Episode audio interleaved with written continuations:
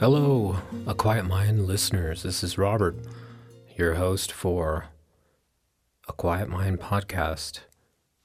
And just wanted to say once again, thanks for showing up.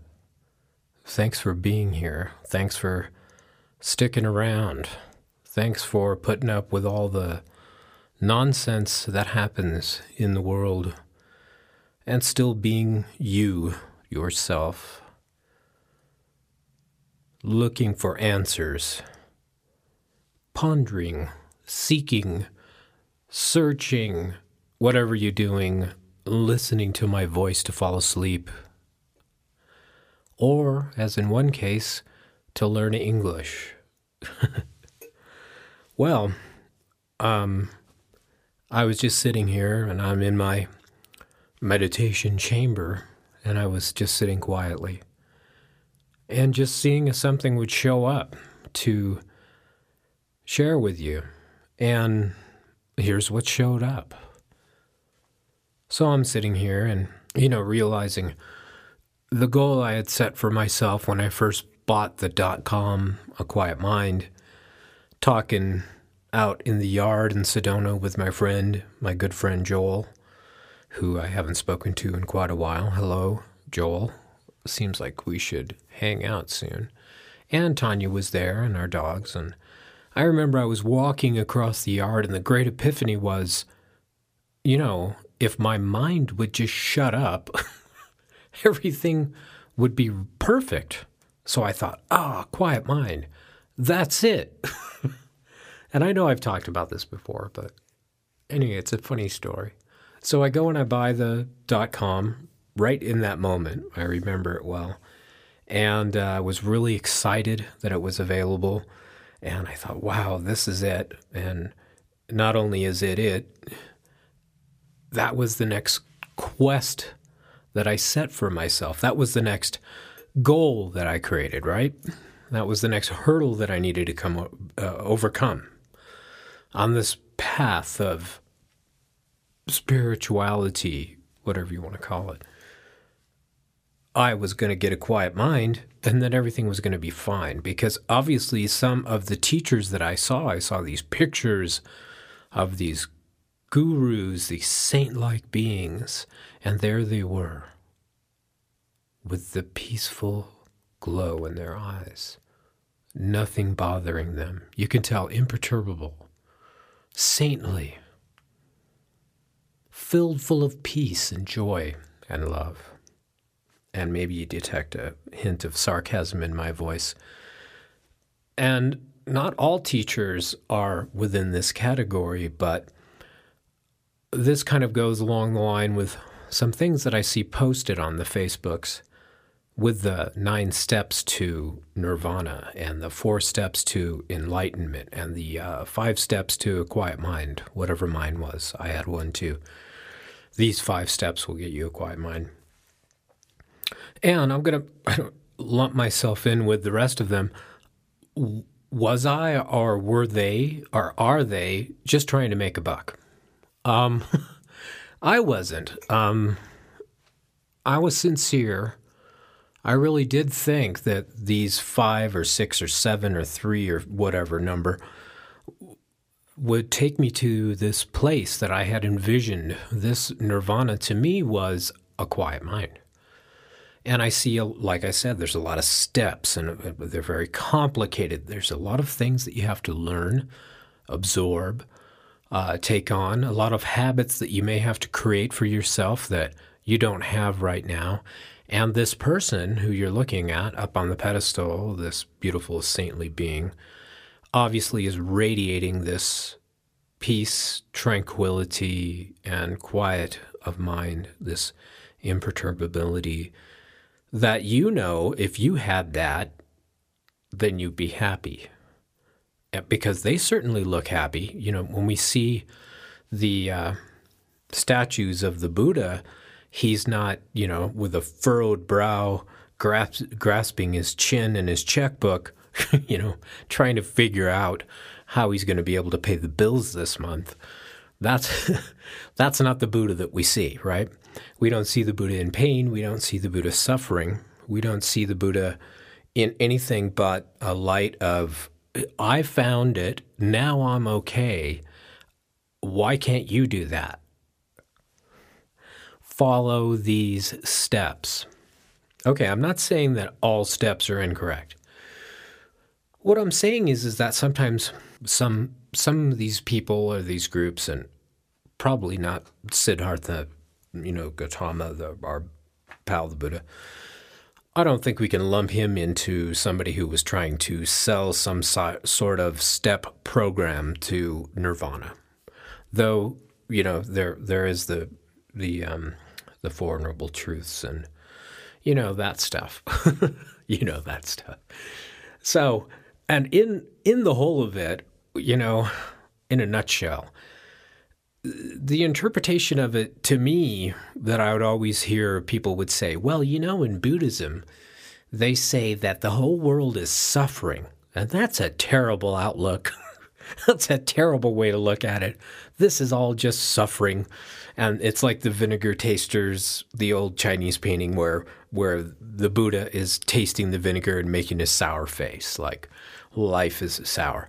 I think that that they missed the mark there. I think what what I perceive in my own little universe here is that he was talking about discontent.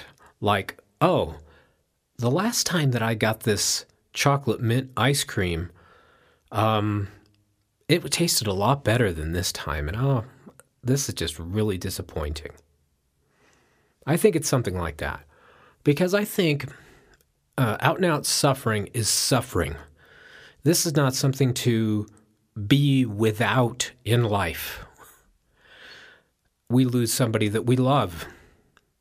We suffer the loss. Are we supposed to transcend that and not have that ever bother us again? That's not the point. It's not about we're going to transcend the suffering and the loss of someone we've loved and not feel that and feel it all the way, all the way down into the marrow of our bone until we're done with it, until we're finished, and then we move on from that. But it's about discontent. It's about ice cream. Like, for instance, I have a favorite bread. Of course, I shouldn't be eating bread, but I'm eating bread. Kill me. So, I have a favorite bread, and I won't mention the name because I'm not getting any kind of compensation like free bread from this company. But I noticed that in one store I would buy it and would have the nice crispy crust that comes from, I guess, flicking water on it during the baking time, whatever, a crispy, crunchy golden crust. And then I buy it from another store and didn't look at it carefully, brought it home, and was sorely disappointed to see that it didn't have my favorite crunchy golden um, crust. So I was disappointed, discontent with my toast the next morning. So, was I able to overcome this? Yes, I was, thankfully, because of all of my amazing Zen training. I was able to overcome my toast not meeting with my expectations. So, sarcasm once again. uh, is there a point I'm making? No. I'm just, really, I'm just chatting with you as if you were sitting here with me in my funny little room, which I guess I could share a picture. It's an old safe inside of the basement of an old high school in a town called Jerome, Arizona. And I've made it comfortable in here. I've got my meditation cushion. I have my uh, rug, my new rugs on the floor, and I have uh, some beautiful imagery of the Buddha here and a Mexican blanket. And then I have this very interesting um, Tibetan cloth that I found at uh, the thrift store. And of course, my djembe drum is in here next to me. And I've made it comfortable for myself, and it is pretty darn soundproof as well, I must say. But it's taken a while to get it to this point of where I feel comfortable sitting in here and just talking with you. So, we were talking about discontent. We were talking about suffering and the difference between those. which when I lost my dog, Crucita, I suffered. And as I suffered, uh, there was a great process of mourning and moving through this suffering that I would not have wanted to cast off for anything. Because as I moved through it, I opened my heart even more, even more to receive and give love. Because this allows me to be able to know this is how my brother or sister here is feeling pain, sorrow, loss, suffering. So, empathy and compassion come from moving through that process. And it's a good thing, it's a heart opening thing. Once again, it's not something to dwell on, but it's also not something to push aside or try to escape from through a practice of meditation. Though I believe that the the meditation can can help you quote unquote process what it is that you're feeling. That may be part of our personal journey to self-awareness. And that's a good thing. So, that difference between my feeling that discontent over my favorite bread and then suffering from the loss of my beautiful friend. Two very different things. And that's the idea. That means that this discontent that continually arises throughout the day, when we have a picture of how our lives could be better or different than what they are right now in this moment, in that moment, creating discontent with what is true right now and projecting a different, more peaceful, more balanced future. That's what we're talking about. It's not being content with what is happening right now. It's feeling that I need to escape this moment, this place, or whatever it is, into another place where things are better, whether that be a state of mind, a state that is a different state, a different job, a different relationship. And once again, always use discernment. I'm not saying, oh, stay in a terrible relationship or a terrible job or a miserable place just so you can get some uh, spiritual practice out of it. Don't do that. you can move on when when you know that it's time to move on. The thing that I'm saying is this is a very subtle uh, observation within our path of no path in the the ability to be able to differentiate between what is true suffering and what is just discontent, being unhappy with what is currently happening in one's life. And the ability to be able to let that go and overcome that, to be able to find this, what we call inner peace or a quiet mind, uh, that's kind of it. So that brings us back around to what I was saying in the realization of the quest for how do I create a quiet mind? And that is the key. After I get the quiet mind, no more discontent. okay? So here's what I've learned from that. I finally get around to the point. What I've learned from that is this all those guys with all of those different lessons and steps, sometimes it may have been a bit too much information, but um, I walked that path and I did that and I wouldn't dissuade anyone. A lot of teachers right now, especially, especially teachers of non duality, the neo non duality, they're talking about, and I've said it too, I'm guilty. We were talking about there's no need to do anything at all. Doing anything at all will take you further away from the understanding. Okay? So, we obviously know through observation that all of these people, including myself, that are telling us to do nothing, did a lot of stuff to get to the point of where they say to their uh, audience, like I'm saying now, there's nothing to do.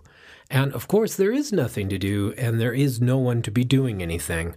But everyone that has reached that point has done a lot of shit before they were able to say, there's nothing to do.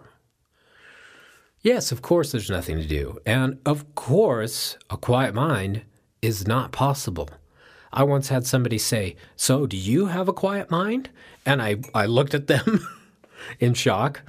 And this is my, my response I don't possess a quiet mind, but there is one that is quiet. And what the heck do I mean by that? Yeah, I've spoken about it before. Uh, silent witness, you can call it, uh, kind of the last outpost of the ego. That silent witness, part of consciousness.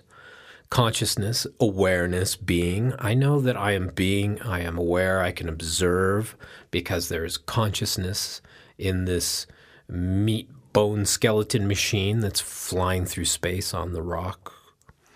Uh, I can say, whoa, I'm the meat bone skeleton thingy, Robert and I'm flying through space right now on a rock, and I can perceive and conceive that there is something here doing something.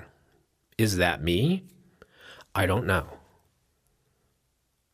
Is that a manifestation of consciousness? I can point to that and say, hmm, Robert thing could be a manifestation of consciousness. And then I can point to a tree and say, well, this thing, this big tree here, can also be a manifestation of pure consciousness. I can also say it's all an illusion. It's not real. It's just a dream. What part of that would I be talking about if I'm saying, well, this is all just a dream? It's all just an illusion. Then who's the one that is saying that? If it's all just a dream, and I don't exist as Robert, who is speaking right now and who is pointing at an obvious reality saying that it is an illusion? F- quick answer I have no idea. Here I am. I believe that I am a tree with a brain. And I'm just receiving this stuff. And it goes through this microphone right now down into this recorder and then I put it up on the interweb thingy, and it uh, goes out into the world.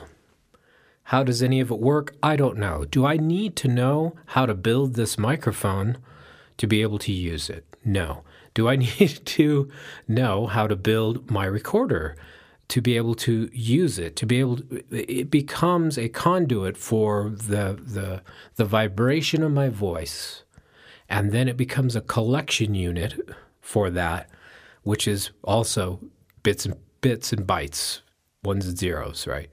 Going into a computer, going out there. I don't know how the hell any of this works. It doesn't matter. it's it's really funny how much time we're trying to spend looking out into space, like our friend Elon Musk, you know, shooting a rocket off into space with a, a, you know, a car in it and a little astronaut uh, what the hell is that about? Does it doesn't really matter, right? It doesn't really matter how this all came about or who we are in the picture of this. But you all, little tigers, must go and look for yourselves because I can tell you all kinds of stuff, but really, when it comes right down to it, what do I know? right? I only know from my little inner universe and my perspective. I'm only talking about whatever's coming out of my mouth because the microphone is here. And I can only report, well, here's what I experienced. If everybody wanted to do it the way I did, then there would be a, a, a, a group of people that would have little red snowsuits, uh, a golden retriever, Pyrenees dog that would uh, live uh, in the mountains, you know, in the wintertime and walk for hours in, in, in the in the snow, and then maybe poof, suddenly, wow, okay, I understand it. But here's the thing: why be a conveyance for that? Why show up here? Why talk about it? Why say anything? Well, whatever that thing was that kicked my ass in the mountains, it's the thing that just makes me come here, sit down, and talk to you. So I'm happy to be doing that. Don't get me wrong. And I'm I'm very happy that you're willing to listen to this. What can I tell you? Well, like I said, a quiet mind, that wasn't it either. There's no one to have a quiet mind. That's the short story. There's no one that can possess a quiet mind. There is no one to become enlightened. The nirvana is not some other place on another plane. Those things are here. They're all here now in this perpetual, infinite loop of time where past, present, and future are all on the same rail, just kicking ass through space. so, as I was sitting here, inspired to speak to you, I'm sitting and remembering, wanting quiet mind, and uh, being able to attain that or learn how to quiet my mind so I could have some peace because all that chattering up there drove me crazy. So, what has happened? Do I have a quiet mind? No, no one here to possess a quiet mind. Is there quiet? Is there stillness? Are there moments of just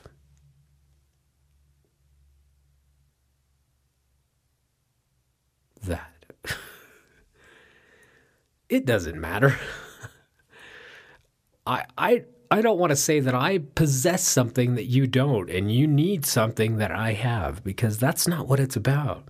What it's about is it's all one thing hurtling through space, and it's also the space that holds it. It's that beautiful energy that is only explained as bliss or joy. And that's what was arising as I was sitting here preparing to talk to you. There was just joy and bliss inside of this safe in a basement in a Jerome, Arizona it just arose. And it's not, I'm not special. This isn't a special thing. It certainly feels special to me. And then I can say, well, what do you mean you? who, who is feeling it? Exactly. Isn't that crazy? That's great. Who is feeling the nothing, the nothing? Who is experiencing the void, that which manifests from that is love, loving awareness. This benevolent force, the impossible to describe energy that's holding all of us right now, that we are, and we are that.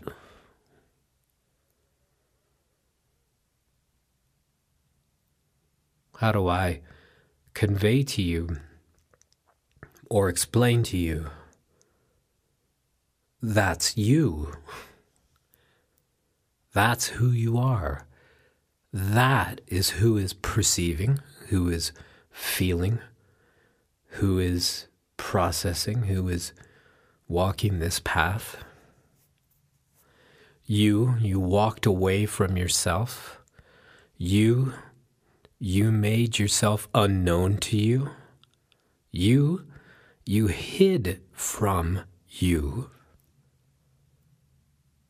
all the time there, never had gone anywhere else. Unborn, undying, loving awareness, bliss.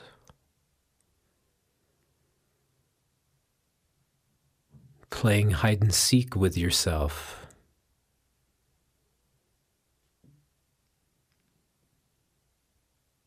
There are no obstacles to that which you are. There is no path to what we are. There are no steps to who we are. There's no way. There's no one to become enlightened. There only is this now. Here it is. Thank you for listening.